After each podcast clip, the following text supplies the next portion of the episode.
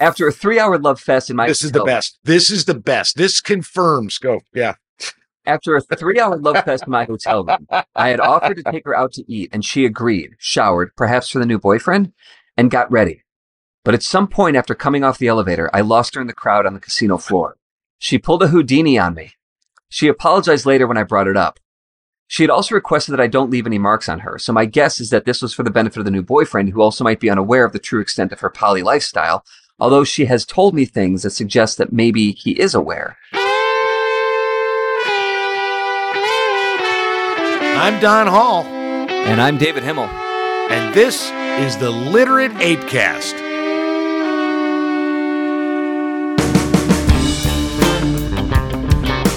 The literate A guy uses bad words. If you don't like bad words, maybe sit and listen to it.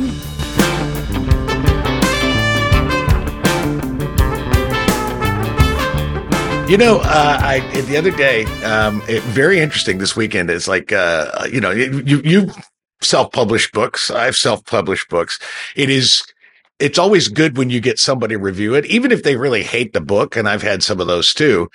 But it's very interesting when you put out a book like "I Didn't Marry a Prostitute."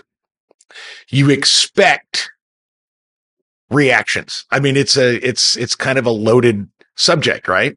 And it's a loaded story. Little clickbait. It's it's get that's that's a good title. Because you want people Yeah. to think, "Ooh, what's this about?" yeah, and and the Yeah. reality is it's true to the book itself. It's a it's an unusual book, but what's really weird is the other day I got a I got a notification on Goodreads, and I don't really do Goodreads that often, but my books automatically start to populate.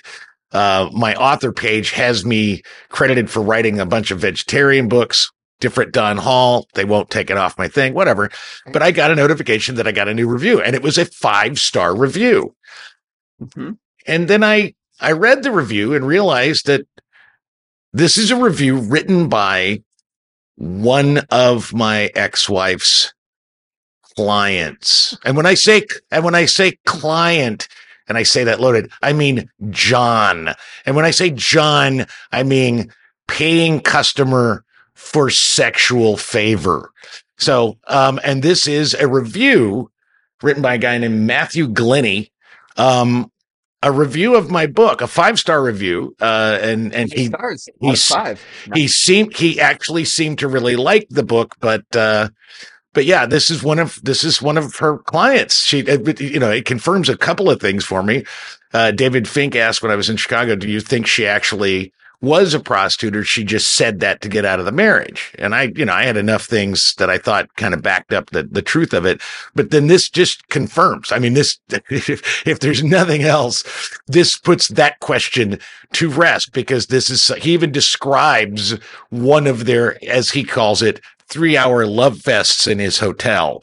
I mean, it's Well- just, it's, yeah, it's, it's, but my mom, when I told my mom this, her first reaction was, Are you sad about it? I went, No. I said, honestly, this is fucking awesome. This is the craziest. I mean, now my, my elevator pitch, you know, it's like doon doon doon. We engaged in the third date, married in Vegas, five years in Chicago, went to Vegas. She became a prostitute. I wrote a book about it. And now I get to say, and one of her prostitution clients wrote a five star review of the book. I mean, that is like, that's like a, That's a great story. it's fucking perfect, man. So yeah. That is a good journey. Yeah. Yeah. So that's, that's, that's what's happened to me this weekend. what I what I loved about this review is it was I think it's a great it's a great review. It is it is flattering of the book. It is flattering of the author. Um, it is also flattering of the prostitute. yes. Where it gets funny is there are moments of uh, monogamy shame. There, there is definitely, monogamy shaming. There- there- well, there, there's there's two things that I found most interesting. One was this entire paragraph supposing wh- why didn't they have kids? Because kids will save the marriage. And there, there's that that paragraph, and then there's the whole paragraph. You know, he he makes the point to let let me know he finds the the book whiny, but when he gets to why it's whiny, Yeah. it's it's it's that I don't want to share my toys Yeah. And it's it, you know, and he keeps he keeps referring to what she does as a poly lifestyle, which I have some issue with. But okay, Well, let's let's go through it bit by bit, and we'll uh, we'll do a, a dramatic reading. I will do a dramatic presentation of the review, and we will react to it. okay, So this is for the book. This is a this is Matthew Glenny's review for "I Didn't Marry a Prostitute: A Sordid Tale of Deceit, Disillusionment, and Divorce." Five stars. Posted November fifteenth, twenty twenty three, the year of our Lord. and just so you know, I just I just before you get into it, I must say he he bought the book November thirteenth, so Oh wow, he read this thing. Yeah. He burned through this book. So Uh, You know, also, before we get into it, I just got to say, if nothing else, you know, for all the heartache, all the, the questioning, all the doubt, all of the, the horror that you went through with this, it at least got you one book sale from Dana. You know, Yeah, I mean, yeah, she's helping yeah. you sell books. So, I, I guess so. You know, it's like all right. you know, silver linings. Hey, the thing is, if if if her clients decide to buy my book, this could become a bestseller. Yeah. Look out, New York Times, because her legs are wide open. They're just spread for the world. Yes. I am personally familiar with the pixie villain in this story. I met her about a month after this book was published. Most of the attributes ascribed to her in the book are accurate. Some might disagree with my use of the label, quote, villain for the author's wife, now ex-wife, but I'm going with it for grins. She is an exceptionally pretty lady with an intriguing personality. She has that European or French elegance that comes naturally to her. And she has class. One of my kinks is using degrading words or names, and it took a little doing to get her to play along. She is happier to use names for her partners. But what she is not is a heartless bitch. I've had the unfortunate occasion to meet plenty of those during my career as a polyamorous mongrel, and she doesn't even come close to that. It appears to me that the author was either a cuckold or willfully blind to what she was showing him from day one. No, and, and the thing is, I'm pretty happy. I mean, not happy, but I'm pretty open about admitting, yes, I was absolutely a cuckold. I mean, there's no question that I, although sort of the modern pornography version of cuckold is, you know, a dude who willingly wants to watch his wife have sex with other people and sits in the room and watches. And that's, that's what, the, but the actual, the actual, uh, definition of cuckold is someone whose partner was unfaithful to them. That's the definition of cuckold. I mean, it comes from the cuckoo of a bird that lays, you know, that takes the eggs from other nests. You know, that's, I mean, that's what, so yeah, I absolutely was a cuckold. However, I was what I would, I, I was an unwitting cuckold. If you read the book, and apparently he did, yeah, I recognize that. Yeah. In fact, I even say in the book, this was my fault. All the signs were there. I just didn't see them because I was, and I think he's right. I was blind, but I was blinded by love. There's a story called The Foley Artiste that basically says I was blind and she led me, you know, that led me astray. And so it was, and, and there's, there's in the, uh, it's the serial killer story there's a there's a point where she says, "Remember when I snowballed you? You know, um, I sucked your dick, you came in my mouth, and then I spit the cum back in your mouth." That really happened. It was not consensual. It was not. She didn't say, "Hey, I'm going to do this." She suddenly surprised me with it. Not cool. And I told her at the time, "That's not fucking cool." Well, that's a microcosm of my cuckoldry in that for two and a half years, she was fucking anything that moved for money and not whatever. Didn't tell me, lied about it, lied about it over and over and over. So yeah, I can I can say to Matthew, yeah, I'm totally a cuckold, but I was an unwitting cuckold, and uh, and it was the it wasn't the sex, but it was the lying that uh, that prompted the divorce. He wanted to stay in his imaginary world and liked her enough to turn a blind eye to the rest until the truth was forced upon him. It was only when it appeared as if the truth might go public that he decided he could not handle the humiliation. Privately, he was willing to suppress a lot, but his public image was too fragile to handle a prostitute wife whom he married after a very brief courtship in Chicago in a very private wedding in Vegas. Even though the title says, I didn't marry a prostitute, I suspect he did marry someone who displayed a poly lifestyle quite openly, and he had every opportunity to be aware of that fact. Now, b- based on what you just said, that's all tr- true. Well, That's an no. accurate well, assumption. I see, think. see, and it, well, there are two things I would say that. First of all, no, I, I didn't. It, to say that I was that that the divorce came from my fear of public humiliation, That's not true. that's completely not true. Yeah, because Not true. why? If I was afraid of public humiliation, why would I publish a fucking book about it? Right. I mean, that's if if the whole point was Right. public humiliation was what really caused the divorce. I, yes, that's so that makes no sense. Anyway, um, in terms of uh, and he uses this a lot. Uh, he, he refers to what she does as a poly lifestyle. All right, now here's the thing. Um, you can. She was a, a nude model. Um, she had done pornography. Um, she was, you know, she she dressed provocatively, but at no point did she say, and that's what adults do. I mean, children just expect you to figure it out based on outlying behavior. Um, adults say, "I want to have sex with multiple partners" at the get go. Hmm So the idea that she that that I should have been aware of all of her poly lifestyle choices, they were not there. There was at no point she had friends. I have friends that are polyamorous. We we never talked about it for ourselves. We never had the conversation, "Hey, let's be polyamorous. Let's have an open marriage." We never had that conversation. Um until she laid on me, she had had been fucking a dude for three years and then was a prostitute. Let's have an open marriage, which I it's in the book. That's not how open marriages work. Right. You don't you don't get you don't fuck around for three years, get caught, and then say, "Well, I'd like an open relationship." That's just not how it works. Uh-huh. So while he's right, I can say hindsight is twenty twenty.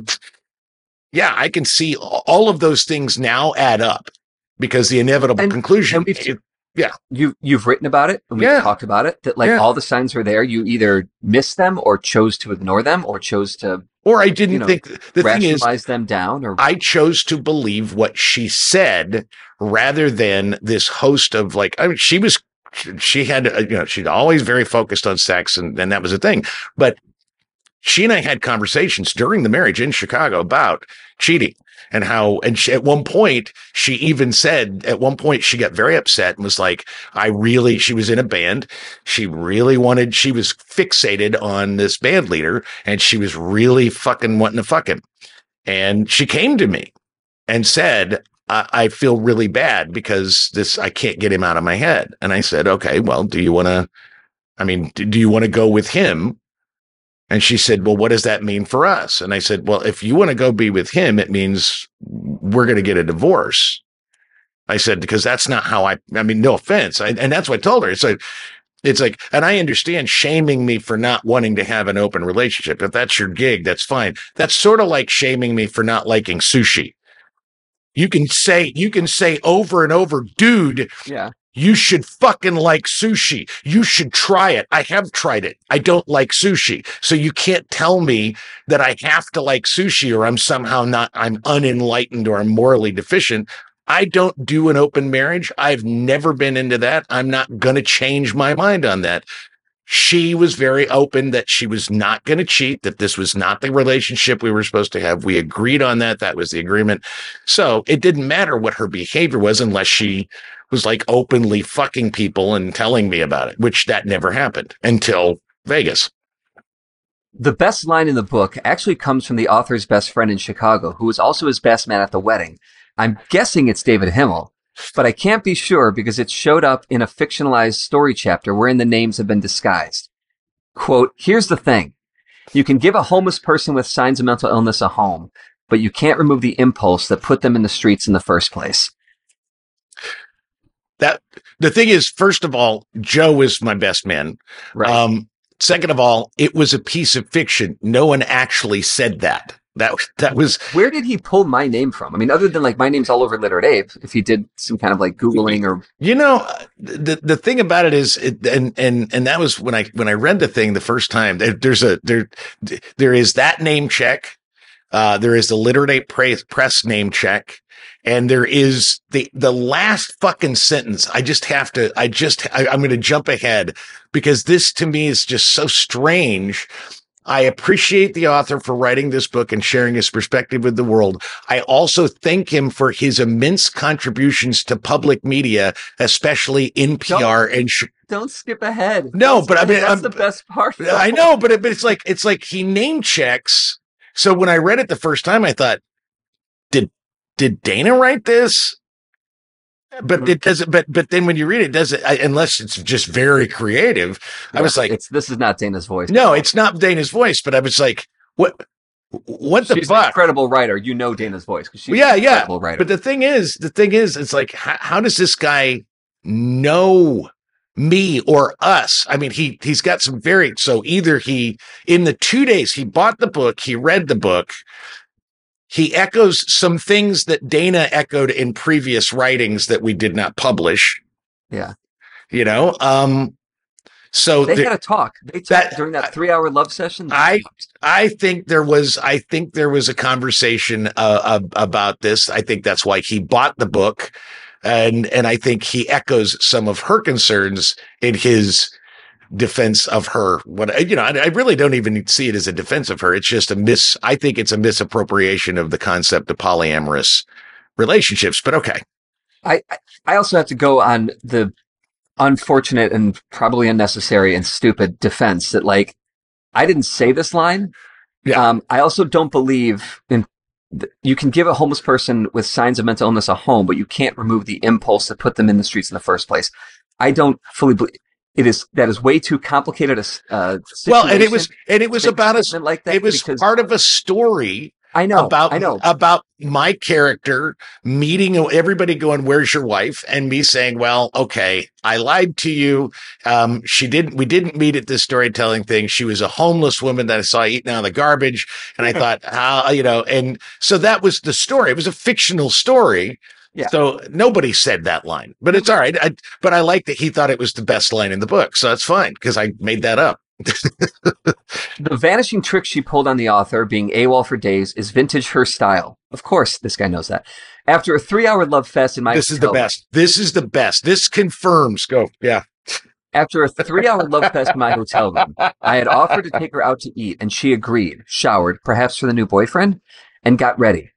But at some point after coming off the elevator, I lost her in the crowd on the casino floor. She pulled a Houdini on me.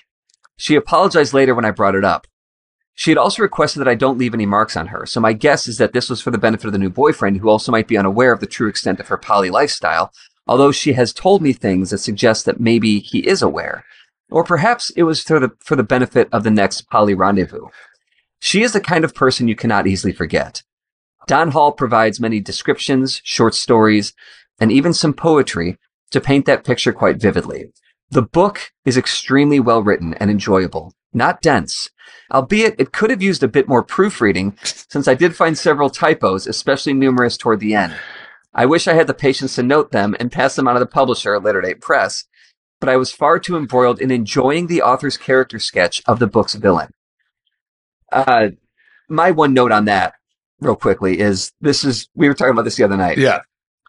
This is where you move fast and do things and i want you to slow down a little bit and give me more time to, to edit a little closer. Well, well, and the So thing is, those to, to to be perfectly, and this is you know this is totally an excuse, but you know, like a book like Casino at the End of the World, I had like six people proofread it, and so that's very well proofread. I didn't have anybody proofread this book because this literally was this was my version of therapy. So I did the best I could to proofread it, but I didn't really send it to anybody. I didn't ask you or Joe or anybody to proofread this book. I just needed to get it out. Yeah. And so, uh, you know, I'm not going to, I, I, I, I, it's unfortunate that there are typos, but honestly, I could give two shits. And I love the fact that even despite the typos, he was embroiled. So i couldn't help wondering if having a child might have saved their marriage Oh, robbed me of the opportunity to what experience her splendor Oh God, that line. Ah, It's an important point that is nowhere discussed in the book Children often serve as a glue in a marriage, helping to keep it together after the honeymoon period is over. Did neither of them want a child? Probably she didn't want one because it's usually the female who pushes for it. But then it's also the female who usually pushes for marriage. And in this case, it seems Don was the instigator. I, you know, like I said, that is the. There are a couple of paragraphs in this review that I just go, "What the fuck?" And that's one of them. Is like, okay, I mean, you know, I don't need to clarify. We didn't have kids. Period. That's it. Who, who? I mean, I can say after three marriages and I had no kids, it's pretty obvious. I've never wanted to have kids. I've been married three times. I have no children, no progeny. Dana didn't. She didn't even want a dog because it was too much uh, effort. So of course she wasn't going to have kids. But again, if we had kids and she and she hit me with I'm a prostitute, oh, we'd still gotten divorced. But holy shit, would I have? I, I mean, I would have taken her serious to court because I guarantee you she would not have gotten even partial custody given what she was doing. Kids are not glue that keep No. marriage together. they really are. glue that, in a in many cases, keep two people who got divorced engaged with each other's lives because they have Exactly. children together. That's correct. Even then, that there's instances where there's children. A, a married, married couple has children, they get divorced, and one of the parents completely bounces the fuck out. I know how that feels entirely. because because that was my experience several times. So this As- as a child, weird- It was a very weird thing. strange, a very like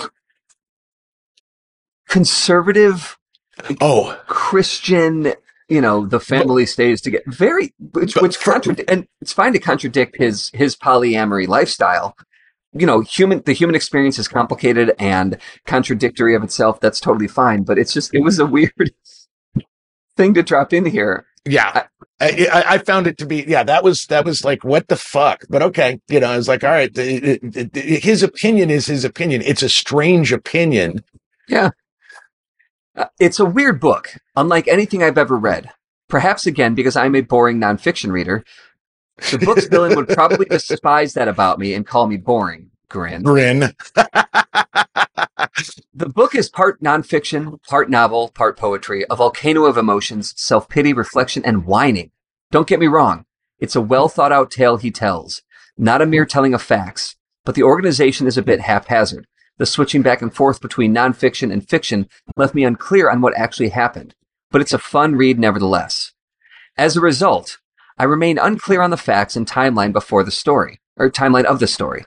On page 189, he says he decided to divorce her before he found out her poly lifestyle.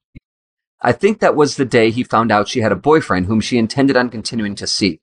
A day later, he got additional confirmation about her deeply poly lifestyle. You know um a lot of that it's like yeah he's just parsing it out it, again it doesn't make a difference it's pretty clear not even like on 180 not page one it's pretty clear in the first chapter the order of events you know it's pretty clear she she said you know i've been fucking around and i'm not going to leave this guy i want an open relationship i said no that's not how open relationships work um, so if you're going to stay with this guy, we're going to get a divorce. So we get said, okay, we're going to get a divorce. And then two days later, she lows on it's line. It's outlined very clearly in the first chapter of the book. Then a couple days later, it's like, oh, also, I've been a prostitute for two and a half years. Blah. So we were already getting a divorce. Again, like I said, I did not divorce her because she was a prostitute. I did not. I divorced her because she was a liar. Mm-hmm. You know, that's it. Yeah. And I, you know, and it's also very clear if you if you read the the dedication, Yes. it's pretty clear that you are 100% okay with sex workers and prostitution and polyamory and because you say this is for the the sex workers who come by their work honestly or something to that effect. Yeah, yeah, exactly. Uh, yeah, That's the thing is, I and and I get, I get the idea that, uh, and you know, and and that is that is that is kind of uh, we talked about the clickbaity title. Yeah, you know, it sounds like my focus is on the prostitution. And it's really not. It's focused on I married someone who was not a prostitute who became a prostitute. It's focused on the deception. It's on the deception. It's on two and a half to three years of just bald faced lying and deceit. And, and, and again, I'll say, here's the thing. And then, and I, I, you know, I thought, I thought about this when I read it. If I were sitting in a room with, uh, Matthew, I would say I, I understand sort of the mushy concept creep, um, that, you know, that that you're going with, which is the idea that you know, oh well, ha- being a pro- having a having a boyfriend out of wedlock and lying about it is polyamorous, and being a sex worker is polyamorous. No, no, no. Having a boyfriend out of marriage is infidelity. Having prostitution is is is having sex for money none of those things and I, I mean it's the deceit and i'm pretty sure and i know a few people that are in polyamorous relationships if i were to go to him so is lying for years at a time is that part of the program? Is that something you espouse as a polyamorous group? They would say no of course we don't lie because it's not about polyamory it's about the lying. And as i understand it because i know a couple people that are in polyamorous yeah. relationships as well honesty, the openness, the that is the key it's the, to keeping it together it's the cornerstone it it's the yeah. cornerstone of it. So because you know i and again I, I get where he's coming from. I think yeah. it's it's easy when i say the concept creep it's sort of the same concept creep where now used to be if you told a, a dirty joke at the office yeah you're just you're just a rude asshole. Now you're a sexual harasser. That's not the same thing. And that concept creep is a really weird thing we do with language, uh, sort of in our, since I got thinking like 2014, kind of, we've just kind of gone that direction where the, the smallest of slights become the greatest of things. So now it's a different thing where being a prostitute is, is it's just a poly lifestyle. No, it's not a poly lifestyle choice. Fucking having numerous partners in honest relationships and all agreeing that this is what we're doing, that's polyamorous. Yeah. There are some self reflective and self aware p- portions in the book, but overall, it's the annoying sound of a whiny child sitting behind you on an airplane who doesn't want to share to- his toys with the other kids. What such monogamous brats feel, excuse me, what such monogamous brats fail to appreciate is that every time their toy is used by other kids, it comes back to them, and it comes back more experienced and full of ideas to enrich the relationship. If only he had accepted the idea of an open relationship. He harps on the claim that he trusted her unconditionally. But that wasn't trust. It was blindness and a refusal to accept the reality staring him in the face until it threatened to become public. At that point, he filed for divorce, in my view, merely to save face. Again, I've, I've already answered that. No, that, that yeah. well, I my issue yeah. is that the the dig at uh, what he calls monogamous brats. Well, I get it. It's fine if that's your perspective, but but spouses are not toys to share. They're not. They're not toys. They're people. And more importantly, if I get a toy, David, if I get a toy, I get an Xbox, and I buy it with you. You and I buy it together, right? It's an Xbox. And I and and we don't agree up front. If we agree up front when we buy it that w- that I'm going to take it and I'm going to share it with other people. I'm going to take the Xbox. I'm going to go put it in random places. I'm going to say, "Hey, would you like to use my Xbox? Give me a couple bucks and and I'll let you have the Xbox for you know a couple days." If we agreed upon that, well, then that's a good thing. And you and I are going to share whatever rental fee I have for the Xbox. But if we don't agree and I suddenly take the Xbox and you're like, Hey, I want to play the Xbox. Where's the fucking Xbox, Don? Oh, I don't know. While I'm pocketing the rental money, that's not the same thing. And again, well, it, it, this this analogy is now kind of gone off the rails. What well, it boils down to. of Course, here's a here's a better one. Okay. Uh, last week, Harry wanted to take a Transformer toy to school. And we had this discussion about, you know, toys don't go to school. He's like, but for aftercare, it's like, all right. It's like, you know, be careful. You know, you don't want to lose it, you know, because if you, if you take it and you lose it, like, we're not going to just replace it. Like, you need to take care of your stuff, take care of your toys, you know. So I go to pick him up and he says, Daddy, I lost Bumblebee. And I said, Oh, buddy, I'm really sorry. What happened? He goes, Well, I loaned it to my friend Jax and, and then he gave it to another kid and then that kid just took it. Okay, so that's a toy that belongs to Harry that he loaned out in a polyamorous sharing kind of way, but because the toy is not a person, the toy has no ability or agency to say, no, no, I want to go back home. It just disappears because somebody with a person who can make decisions is like, I'm not giving it back. And I'm not saying that this kid who didn't give it back did it in a malicious way. Like, you know, this no, is what but happens the with kid, five year olds. the kid that didn't give it back is now humping the Bumblebee doll. So Yeah. there's an interesting description in uh, uh, there's an interesting description of her late in the book.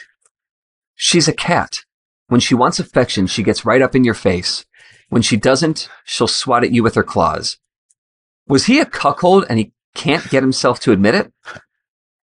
I admit it. Yeah. I think it's pretty obvious in, that in the book, the title of the book, it might as well be Cuckold, a story. I mean, it's pretty obvious. You know what? Here's an idea. I'm just throwing it out there. Yeah. The second edition of this book comes with a new forward based on the, the time that this book has been out, what you've learned. yeah. Um, it, it fixes those, those typos, Typos. into the book Yeah. and it's got a new title Oh, God. and it is Cuckold. Yeah. Formerly, I didn't marry a prostitute. Worth noting in this, yeah, whatever tale is that like unlike is that unlike most Vegas chronicles, no one here is accusing the villain of hard drug addiction, opium, coke, or criminal activity, unless you're going to bring up prostitution or adultery here. Yawn. I have to pause because adultery is not criminal it's not, activity. it's not a crime. Prostitution in parts of Nevada is not criminal activity. In Clark County, It is. It's is illegal. it, is it is it morally criminal? No. no. Is it criminally criminal based on the laws that exist in the county and the city? Yes. Yeah. Okay. Um, isn't that simply barbarous considering that this was in Vegas? Yeah, whatever. Bottom line is that he pretends that her lifestyle choices were unforgivable and grounds for divorce, but such behavior is forgiven all the time for the sake of the marriage. Prostitution, often referred to as the oldest profession, is alive and well. It is often cloaked as escorting, sugar dating, nude modeling, massage with happy ending, stripping, and so on. Usually the villain of the story is male who is labeled abnormal, deviant, or cheating on his spouse. Usually the one turning a blind eye is the female spouse. It is as common and mundane as me scratching my balls. What's unique about this story is that the roles are reversed.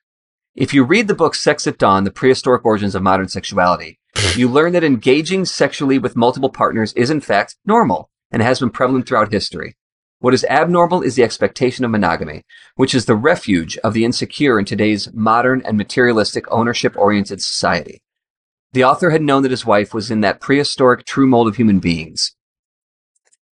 Uh, also, also known as polyamorous, he dealt with it for seven years. Toward the end of the book, he tells us that he deleted all her photographs. I've never understood that instinct. Some people have after a failed relationship. How can you delete the photographs of someone you claim to have loved for seven years? Is your ego that fragile?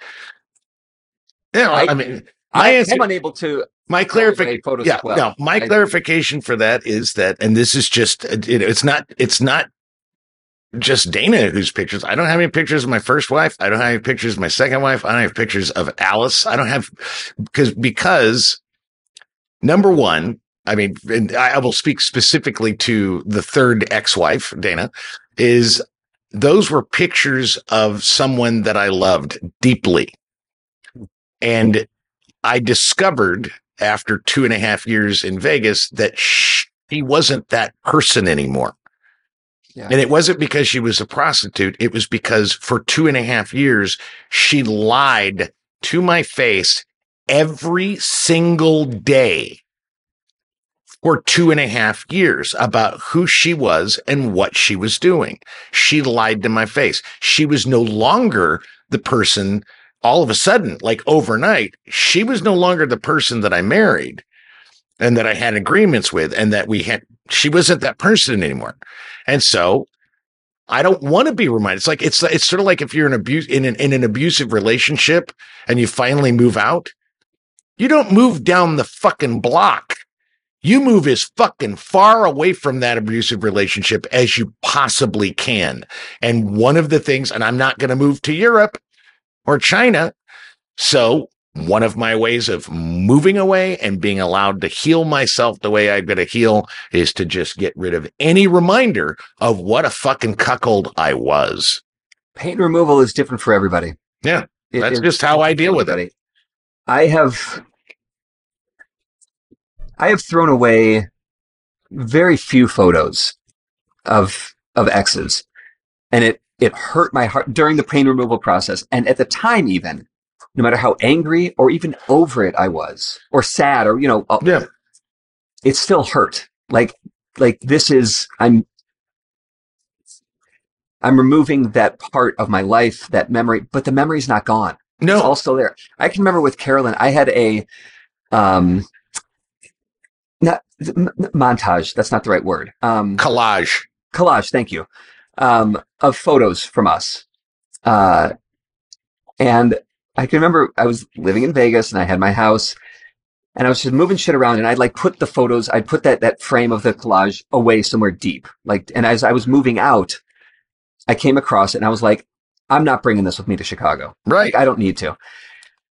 What I did in a arguably, potentially, um, immature and violent way, and this was years after the, like, I was over the relationship, but I just, I was going to like put a button on it. So I, I set it up in the backyard and I took my BB gun and I just shot it. Well- and I broke the glass and then I chucked it. And I was Well, like, and "This yet- is done. the thing that's very interesting, and I, I hadn't even thought about this until you said this. One of the things that uh, Dana used to do was she would she would get in these weird places in her brain, and it would be like, all right, I have to. And I, you know, she would never use the word exorcise or whatever. Yeah. Um, she she would get a photo of a, either an old boyfriend or a photo of herself or whatever, and if she wanted to get rid of that memory, she would she would burn it. I mean, she used to build, burn money too because she thought that was funny, but she would burn it. Yeah, she would just burn it. And I don't see any difference between burning a photo and deleting a digital photo. Just get rid of it. I don't want it anymore. I don't Burning need to. it's deleting it in Yeah, I- physical form. I don't need to see it anymore. I want to move past that part of my life. I don't, you know, and- and I get it. If you don't understand, again, everybody deals with it differently. This is how I deal with it. I grew up and it was instilled in me by my grandfather and my stepfathers and my mom is that once you're done with someone, you're done. Yeah. Period. Yeah. And and part of being done is I don't need to have on my screen a reminder of that person. I don't need that. That doesn't that does not again, it does not for me, it does not help me move in any direction but backwards. Right. And so I get rid of it. So I, I I have no I have no barriers for me moving forward. And arguably, you know, you can say what you want to say. Um, a year and a half and change after finding out that my wife had been a prostitute for two and a half years, we get a divorce. Um, I write a book where I'm literally bleeding onto the page. I'm I I went through I gained a lot of weight. Literally bleeding onto the page. Well, okay. I was figuratively You're, I- you're metaphorically bleeding onto the page. Sure, whatever.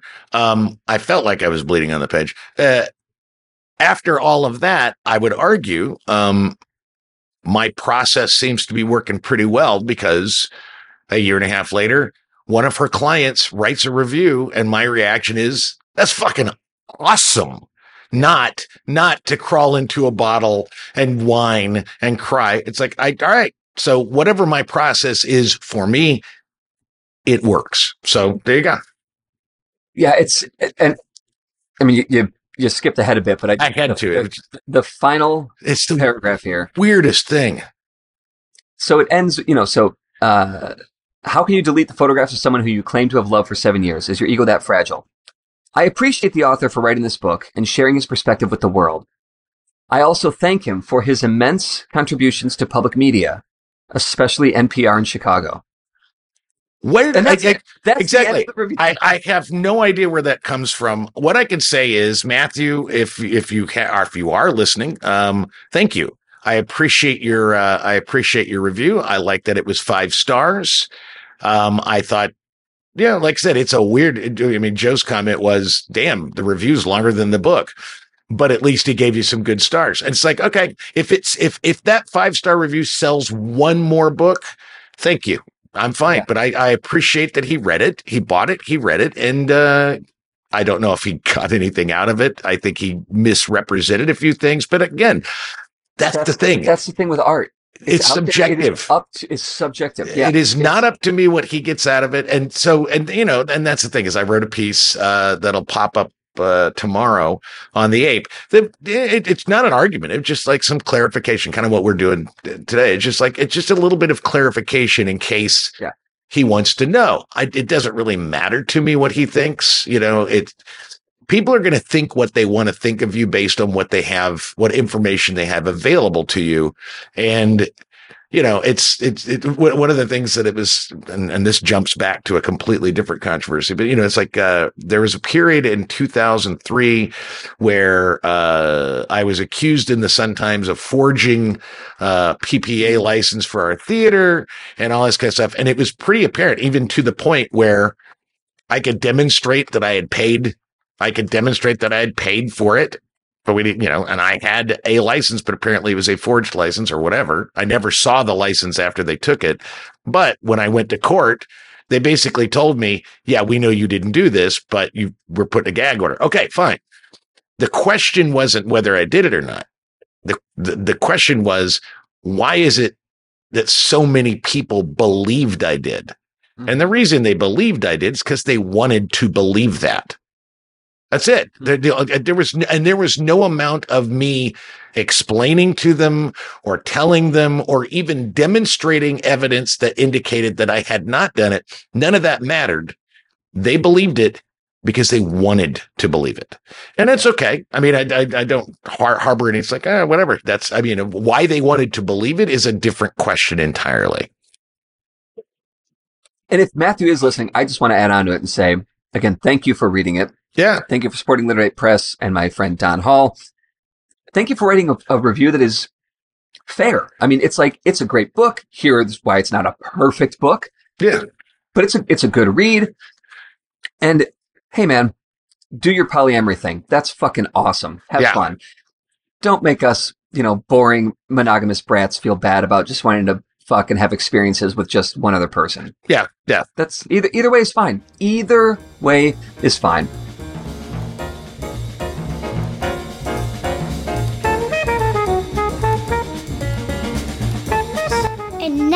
Rorschach of the News.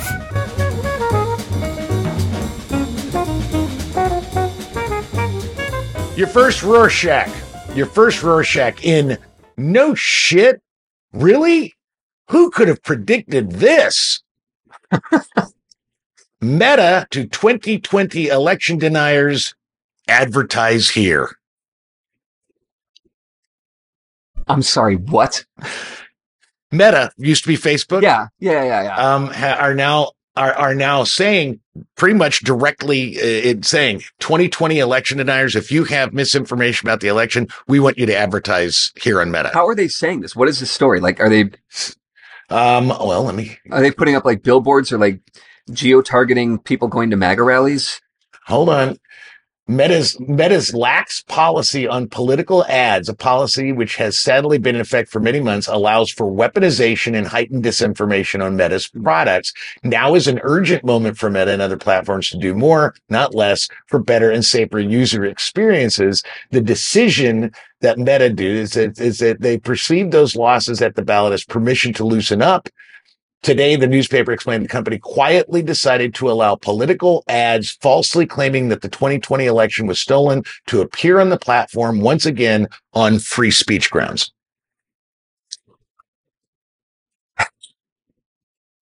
Who could have seen this coming? They just don't learn. They just don't care.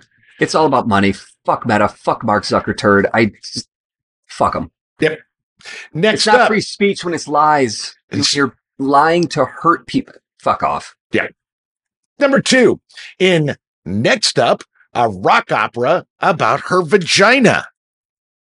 Yeah. Gwyneth Paltrow ski trial musical to debate to de- debut in London. What?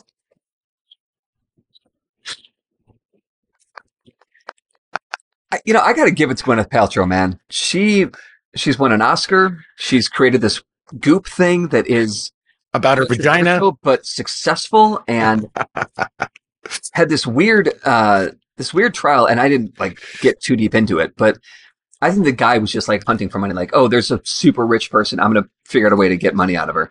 Yep. And then they turn it into a musical? I mean, Gwyneth, good on you, girl. Go get him. Number three. In no shit. Really? Who could have predicted this? Marvel hits a new low. Now what? Oh, Marvel. so I talked to my boss at work, who's a, you know, is a big, big comic book guy. He's got his own comic book co- podcast.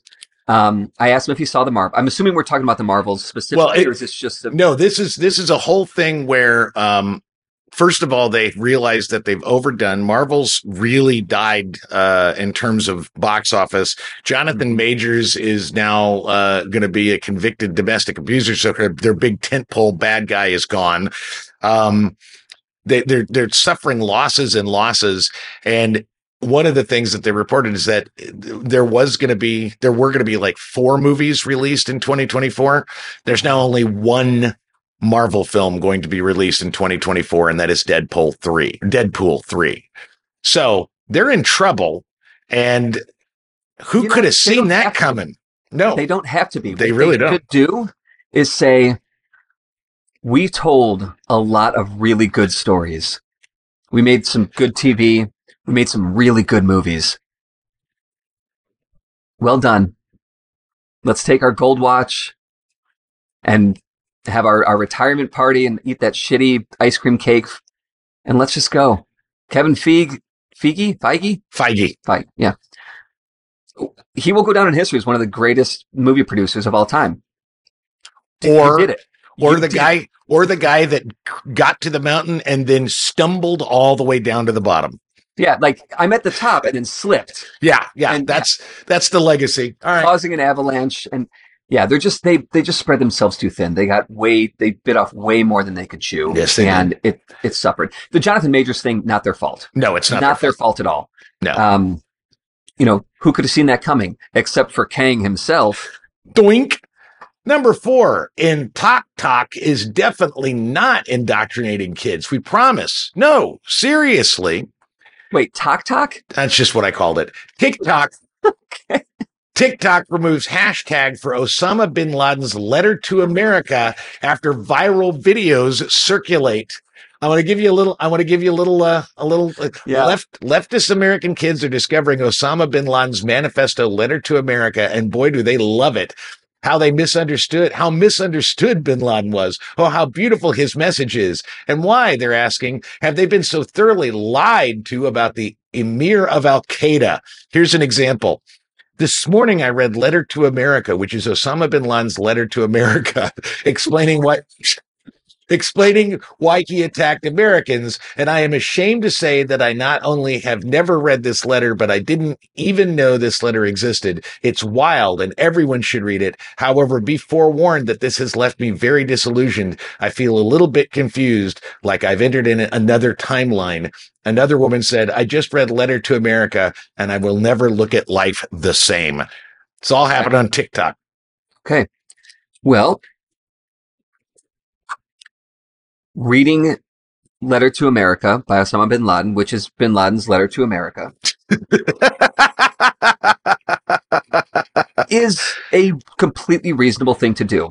Why did why did the person who caused the greatest attack on American soil killed and, and targeted innocents, not even a military complex where innocents happen to civilians happen to die, right? We know what happened on 9-11 because we'll never forget. Understanding that is really important to the world that we live in, to your worldview. Um, because I get why he did it. Like I fully understand why people don't or didn't like America then. Like, you know, I I I knew it then and when it happened I totally understood it then. Um the problem is if you're like siding with him, there's still the problem with, okay, so you feel this way, but do you kill thousands of innocent people who are just trying to go to work so they can put diapers on their kids' dirty ass? Like, is that, come on. You gotta, you gotta read this shit with nuance and understanding. And But- TikTok isn't about nuance and understanding. It's about Chinese propaganda and, and dance about, and dancing, dance. shit. Look, yeah. Yeah, showing your shit. All right, number five. In no shit, really, who could have predicted this? One third of United States newspapers as of 2005 will be gone by 2024. Wow. Yeah, I mean, I remember it was easily 2005 or six. There was a lot of conversation. I was still in journalism. I was still writing for magazines and papers and things. There were a lot of conversations. I went to speaking engagements and, you know, talking about like what we do. Here's how we, we need to pivot. Here's how we can pivot. Here are ideas. And for some reason, for almost 20 years, newspapers just couldn't figure it out. They, I don't think they figured it out on, on the, uh, digital. Like when, if they say, fuck it, we're just leaning totally digital. They didn't figure it out there. Paywalls aren't good because that's, nobody's going to pay a paywall for a newspaper. You're just not going to do it. I, I, I don't, and I don't know what the answer is. You know, I didn't spend the time this figuring out the science behind this. It's, it's really unfortunate. And it's really, I, I think continues 20 years later, it continued to be short sighted every step of the way. It's, why, why can't we evolve? Like, I feel like with newspapers, with energy in the United States, like, why can't we evolve? We're going to talk about that in the six things. Uh, and finally, in Captain of Titanic, Sue's Iceberg, Musk threatens thermonuclear lawsuit as ex ad boycott gathers pace. Mhm. You read about this? I didn't because if anything, I, right. anything about X, I'm just like, I don't fucking well, care. well, well, first of all, Musk, uh, you know, al- he's, he's go allowing he's allowing a lot of anti-Semitic uh, uh, ads, and these, I mean, you know, like Apple and AT and T, they're suddenly seeing that these ads are right next to their shit. They don't want that, and then Musk has actually come out and said some pretty uh, anti-Semitic shit on under his tag on X. And now everybody's pulling out. They're like, fuck you. We're not going to support your anti Semitic bullshit. And so he's threatening to sue them because they don't want to advertise next to his anti Semitic bullshit. I know this guy is, is he officially like diagnosed on? Yeah, he's auti- he's Yeah. autistic. Yeah, I think so. I'm uh, sure acts like it. So- there's a little, there's a little, there's a little spectrum shaming. Sorry. I want to leave room for that. You know, like that he's, he perceives the world in a, a different way than the majority of people perceive it. So to him, this,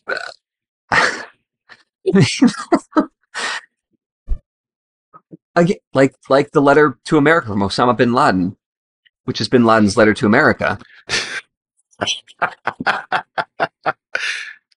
I, I understand why he's doing this. He feels attacked. He feels that he is wronged. And so he's going to go nuclear on it. And so, of course, he doesn't have a leg to stand on. That's like, No. I'm no attorney, but that's pretty freaking obvious. You can't sue people for not wanting to, you know what that is? That's a kind of, that's a kind of like rape. Like, oh, you don't want to, you don't want to date me and sleep with me? Well, I'm going to make you. hmm No, no. Elon Musk and Zuckerberg and Meta, I just, God, why? And Trump, like, why can't they just, people like this just go away or we stop elevating them up? Why do we allow these people to, this is the cream that rises to the top? I, I'm glad I'm lactose intolerant. And now, quote of the week to ponder as you consider life's was pressing suicide. This is from a uh, German philosopher or German author. Um, excuse me, not German. Gustave Flaubert was French. Okay. French novelist. Jesus, David. Um, he's been dead since 1880, but I think that there is still some truth to this quote. There is no truth. There is only perception. I think that's fucking nonsense, but I get it. There is there is truth, um, and and, and I'm not going to say that it's ob- you know, truth in an objective sense. Um, I think uh, I think objectivity is sort of a, a, a um, um, I don't think it's a myth. I think objectivity is a goal. Mm. And I think it, it- that's one of the things that I've said because I get the whole postmodernist like there is no truth there's no reality it's all what i think it is Ugh. well okay that's great if you live like a prehistoric polyamorous person and just randomly run around like a fucking horny dog and fuck every hole you can find okay however if we're going to live in a society with 8 billion people there has to be in for in order for that to work a general agreement among peoples that these things are true. Mm-hmm. Okay. For example, the color blue, we call it blue. Um, but blue, it could be called anything. You could call it, you could call the color blue anything you want as long as enough of us can sit and say, I agree, that is blue red more importantly if if it's all just up to perception well somebody can see a red light but they don't they don't agree that it's red so they don't have to follow traffic laws. Well, it's if your percep if your perception is whatever you want it to make you see red and it and we know we know the law is you must stop at a red light. But if you decide that your perception is that that red that is not red that is jaundice and you just decide and then you get pulled over for running a red light. You say no that was a jaundice light because my perception is truth. My perception is reality. It's a bunch of i get it. It's a great argument. It's also not, not a very pragmatic way to live among other people.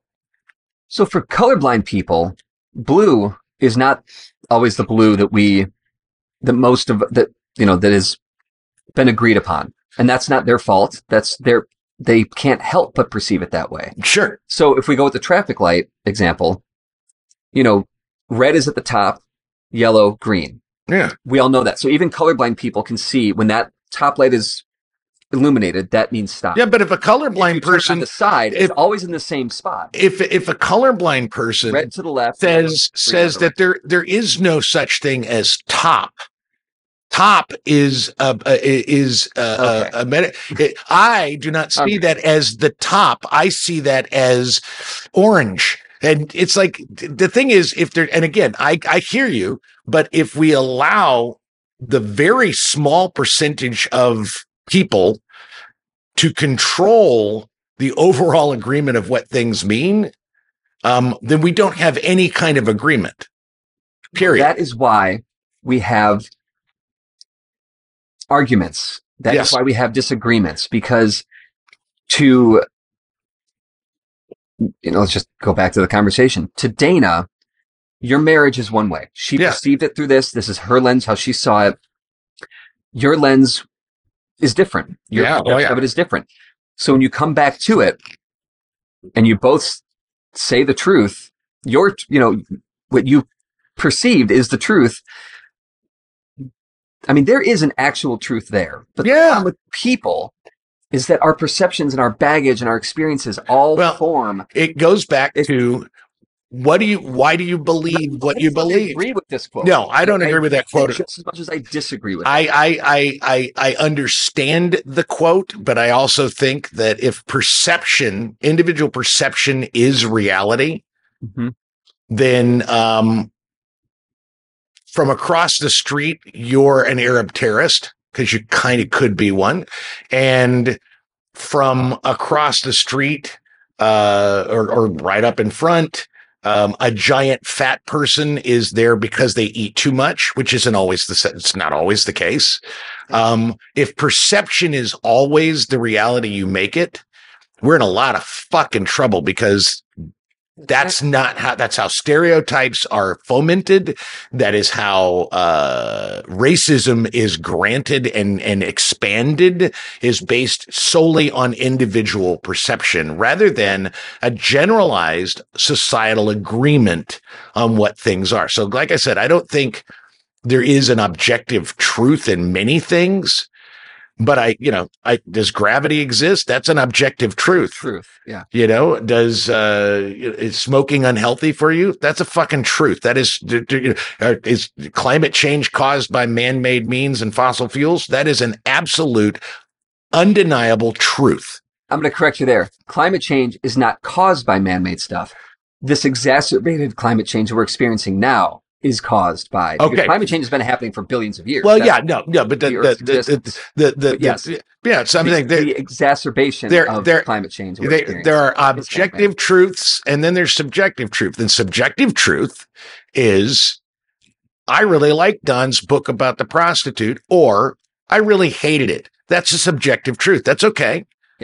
You know, uh, I don't it's, like, it's like I don't like, like sushi. Does that make sushi just shitty? No, I don't like it. That's my subjective truth. There's got to be a no, difference between those two. That's your objective truth that you don't like it. If sushi is good or bad, that your becomes subjective truth. Yeah, is, and yeah. that's what I'm saying. It's like this: like if you're an asshole to somebody, like if you're being an asshole to me, and I say, Don, dude, you're being kind of a dick right now, and you say, well, that's your perception. Deal with it yeah, that's well. Then you're just an asshole. Versus, oh hey man, I'm sorry you perceive it that way. I don't mean it like that. Or I'm sorry. What? Okay, sorry you heard that. Let's let's talk about. Then you get to a better place. But when you just sit in the perception as reality is absolute, yeah, everything's fucked. It fucks everything, and that is an objective truth. There are six things you should do this week.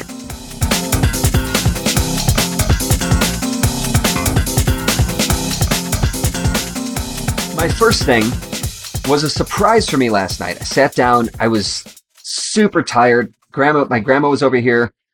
Harry went down early to bed with her in the basement. They watched their TV in bed and snuggling. Jake was in bed. Um, I think Katie went upstairs to take a bath, and I sat down and watched a little TV. And I turned on Apple TV, and I'm like, let's see what's. I'm going to watch the the monsters, the Legend of Monsters, oh, whatever. Uh, Mon- Monarch. Mon- Monarch, the Legacy of Monsters. Legacy of Monsters. It's good. I don't know because I got distracted because season four of For All Mankind oh is here, and I've recommended this before. That's a show about um, it's so outer good. space and the space race. And just to recap, what's so cool about it is one, it's space, which is like, oh my you love that. The yeah. visuals are great. But the other thing is that it's history because what happens in the first season, the Russians land on the moon first and how that affects everything in the world. So now season four, we are we are in 2003. Yep. We've colonized the moon internationally. Um, everyone's getting along great. We have colonized Mars. Everything's like there is working with. I mean, there's still some tensions that we're getting into with North Korea. Okay, but um, and, and at the beginning of the first episode of each season, they do a montage of news clips. I love that. And some of them are familiar like they happen exactly as they did. Like there was one from last night where, you know, Mike Tyson bites Evander Holyfield's ear off. But what's different, JFK Jr. didn't die in that plane crash. So like whatever, whatever, like the, the butterfly effect, right? Like, well, who knows? Here's what I the love. Thing, well, the other thing is that we have, we've had our first female president who's openly gay. She served eight, two terms, eight years. Her vice president was George H.W. Bush. Yeah. George H.W. Bush runs against Al Gore in 2000. Gore beats Bush in 2000. It's just a different Bush. Yeah. It's, it's the, what, what, the thing I like about about For All Mankind, and it's the thing that I really is is that uh, we go back to the Marvel and what now. Um, I love the concept of a multiverse, and really, uh, what for mankind, for all mankind is, is a deep dive into what a multiverse actually might look like. Yeah. And it's really detailed and it's thoroughly, I think it's very smart TV. It's very, I'm, I'm holding, I haven't watched any of season four yet because I'm, I'm, I'm saving certain things that I want to save because I know that in the next couple of months, there, because of all the strikes, there ain't gonna be no fucking TV to watch. So I'm holding on to shit that I know that I'm gonna love for that point. My first thing, all three of my things are reads. My first thing in this, uh, it's an obscure uh, outlet. I don't know if you've heard it. It's called The Atlantic. Um, it's the best title. I, I want to take Charlie Warzel, who wrote this, and I want to punch him in the face. I love this title so much. It is about the Vegas sphere. And it's it's a whole breakdown of what it's like to be in that sphere and why people love it and that kind of stuff. The title is Sphere and Loathing in Las Vegas. It's a great fucking read. I read that. It is. I love that read. Yeah, it was really fun. There was a line in there where it, it's. I think it's pretty early in the story. I copied it and sent it to Jarrett because I just wrote, "This sounds like you." When when they refer to Las Vegas as a goat rodeo, it's just it's just a great yeah. piece of writing. I was very I loved it. Uh, my next thing uh, to do is, oh shit, what, what is it? Oh, it's a watch. Um, you recommended this last week, and so I did it. So I'm just going to double down on it. It's on Netflix. Old Dads. this movie, first of all, the the funniest joke. Well, it's not the best joke, but it's a really good joke. It's right up front in the opening credits. It's where it says that this is a Miramax film,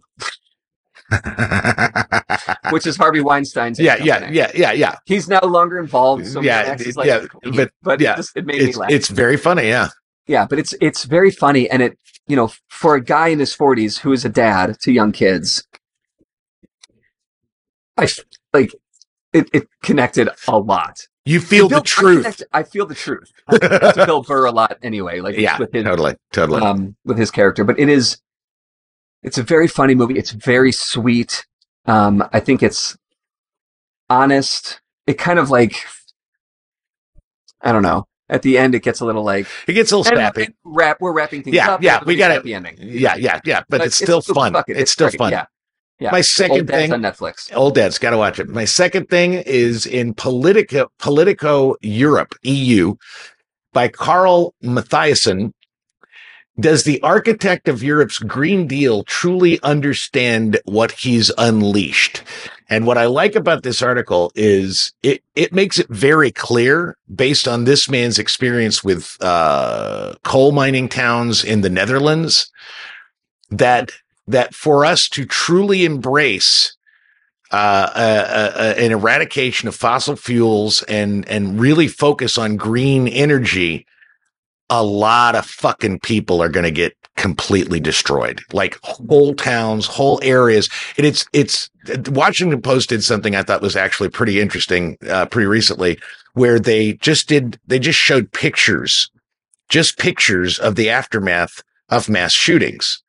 And what I thought was interesting about this article is we can all theoretically say, I'm down for green energy. I'm down for getting rid of fossil fuel. It's a, a, a greater evil coming. The, the, the, the, the planet's warming up, all this.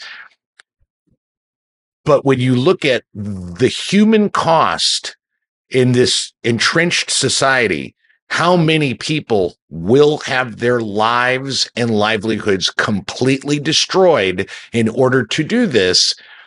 It's, it, and I'm not saying we shouldn't do it. I'm just saying I like this article because it says, yeah, we got to do this, but a lot of people are going to get fucked over and it's going to destroy entire regions just because we have to do this. And it's recognizing the pain and sacrifice that will come at the cost of, uh, fomenting some, uh, some fight back against the, the massive climate change we're in, we're dealing with right now. Really good article. Yeah. My next thing, my last thing to do this week, is another watch, also on Netflix. The Killer. Oh yes, with Michael Fassbender. I'm Um, glad. Let me. I'm glad you got to this because I, I, yeah, I. Oh, it's so good. I want to run through a couple notes because it's it's a good movie, I loved it. but it's a it's a comedy, right? Because he's kind of like Mr. Bean. In that, in that the entire the entire plot exists and builds because he can't get anything right. Sorry, spoilers here. oh yeah, spoilers. Turn turn it off. Turn it off. I'll give you time to turn it off. Or Do that. skip ahead a few seconds. Do that. Do that. Do that. That that that liberal activist scream right now, and then you won't Yeah. hear it. So he misses the shot. Then he kills Hodges the lawyer too quickly. so he doesn't have enough time to get the information out of him. Doesn't give the dog enough drugs. Like, I don't know how he managed to kill Swinton. I, it's just, See but here's what the I other thing though, is that uh, the tension, the, go ahead, go ahead. Well, what I loved about it, my my favorite, and my favorite Mission Impossible is Ghost Protocol, and the reason it's my favorite Mission Impossible is that Brad Bird directed it, and what he introduced to the Mission Impossible world was that shit doesn't work sometimes. Mm-hmm. You know, and you, you the classic scene where he's out on the uh the the the the, the fucking building on a side of building with the two like magnetic gloves and, fixer, yeah. and one of the fucking gloves just doesn't work. And it's like, okay, there is stakes there. What I really liked about this movie is it was, it, it's sort of like John Wick, but sort of the recognizing the reality that if you're a contract killer, things might go wrong. And if they go wrong, what the fuck's going to happen? And that's ultimately why I love this movie is it's like, okay, he's a very good, very successful contract killer. And yet, Up thing- uh, well, I'm, you know, and the thing is, I'm sure other things went wrong because he's got the mantra where he's saying this over and over. Yeah. The reason you come up with a mantra that specific is because you fucked up in the past. Mhm. You've forgotten something. And so now you have to remind yourself every time you go do this.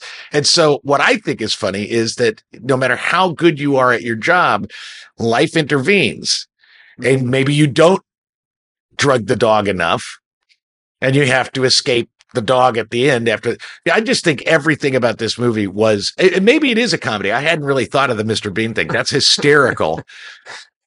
but I loved it. I loved it. it's, the, t- the tension building is great. The VO, Oh, that the first 20 minutes or so is, you know, at the beginning, it's, is so good. The Yeah. release of this tension, other than the beginning, um, is a little lackluster. Like the client, chapter six, that, that last, uh, See, that last chapter. so I love it. but it was, it I didn't think so. surprising. Well, I thought that, I, I mean, I guess it had to end with him having that talk with the client rather than the incredible, intense showdown with Tilda Swinton. Yeah. Because that is, that was that's what that's that that is a, a centerpiece. Now Bob and I talked about that because he was like, "Why did why did you know?" I, I thought it was crappy that he let the the client go, and I said, like that. I said, no. He says in in the voiceover, he says in the fucking elevator, once I look at this guy, look into this guy's eyes, I will know what happens next. Yeah.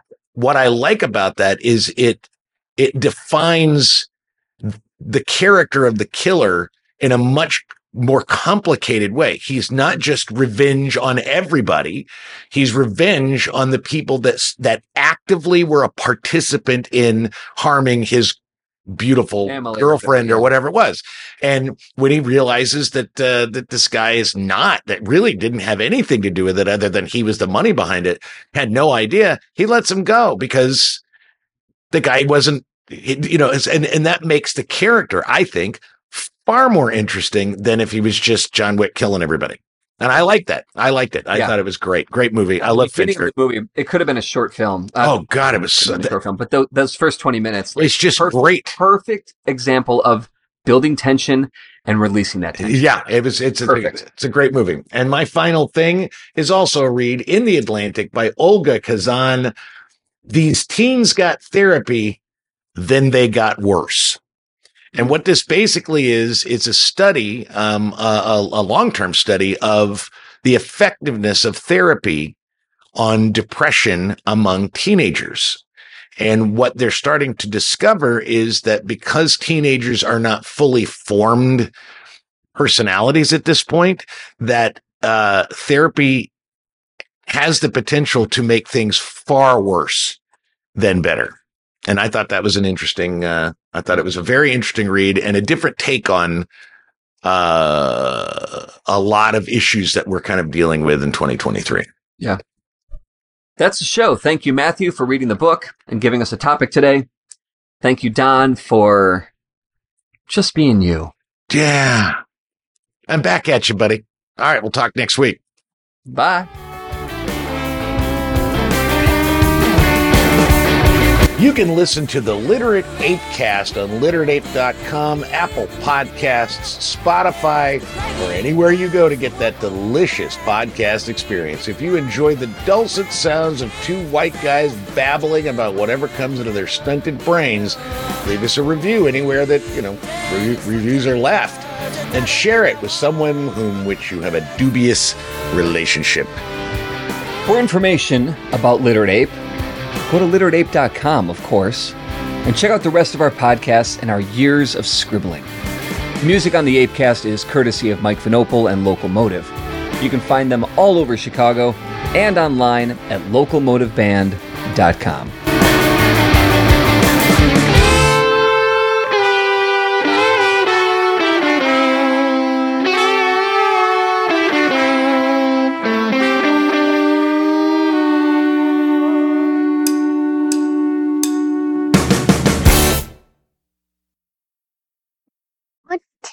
Tờ.